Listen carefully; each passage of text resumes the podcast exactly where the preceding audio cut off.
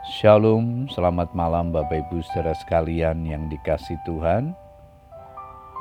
Kita bersyukur kepada Tuhan malam hari ini kita kembali boleh datang kepada Tuhan untuk menaikkan doa-doa kita kepadanya. Setelah sepanjang hari kita menikmati pimpinan dan penyertaan Tuhan dalam kehidupan kita.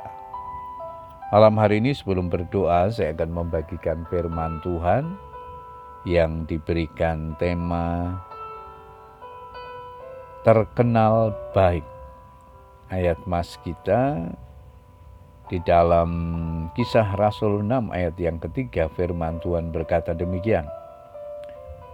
Karena itu saudara-saudara pilihlah tujuh orang dari antaramu yang terkenal baik dan yang penuh roh dan hikmat supaya kami mengangkat mereka untuk tugas itu. Bapak Ibu saudara sekalian, melayani Tuhan adalah pekerjaan yang sangat mulia dan itu adalah anugerah Tuhan yang luar biasa.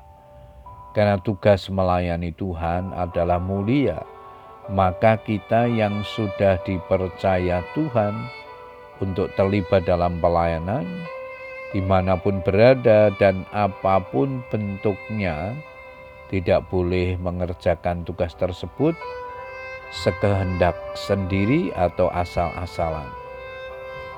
Itulah sebabnya Rasul Paulus sangat berhati-hati dalam memilih dan menetapkan orang-orang yang hendak dipercaya untuk melayani jemaat Tuhan.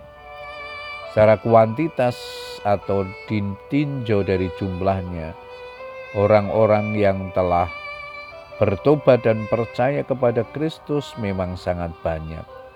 Namun sedikit atau tidak semua orang layak dan bisa dipilih menjadi mitra kerja di ladang Tuhan. Akhirnya dari sekian banyak orang yang mengikut Kristus, hanya tujuh orang saja yang dipilih dan dipercaya untuk mengemban tugas sebagai pelayan Tuhan. Rasul Paulus menyatakan syarat utama untuk menjadi pelayan Tuhan adalah terkenal baik dan penuh roh kudus terkenal baik berbicara tentang reputasi seseorang di mata orang lain atau nama baik. Ada tertulis nama baik lebih berharga daripada kekayaan besar, dikasih orang lebih baik daripada emas atau perak. Amsal 22 ayat yang pertama. Terkenal baik berarti memiliki kehidupan yang bisa dijadikan panutan atau teladan, sebagaimana yang Paulus nasihatkan kepada Timotius.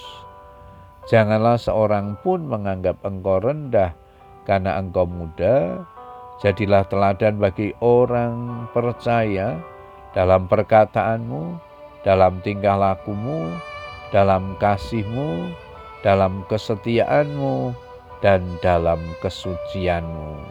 1 Timotius 4 ayat yang ke-12 ini menjadi PR yang tidak mudah bagi para pelayan Tuhan. Sebelum kita melangkah lebih jauh mengerjakan apa yang Tuhan percayakan, marilah kita terlebih dahulu menjaga hidup kita dengan sungguh-sungguh, sebab hidup kita ini seperti surat yang terbuka yang bisa dibaca oleh semua orang. Jika kita masih hidup dengan cara-cara dunia, dan tidak menghasilkan buah-buah pertobatan, maka sia-sialah pelayanan kita di hadapan Tuhan dan juga di hadapan manusia.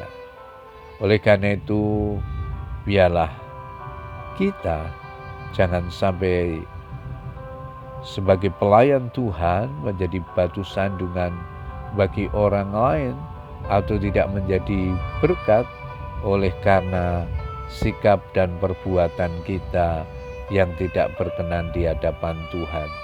Jadilah pelayan-pelayan Tuhan yang terkenal baik, yang penuh roh dan hikmat, sehingga pelayanan kita berkenan di hadapan Tuhan dan menjadi berkat bagi orang lain. Puji Tuhan. Selamat berdoa. Tuhan Yesus memberkati kita semua. Amen.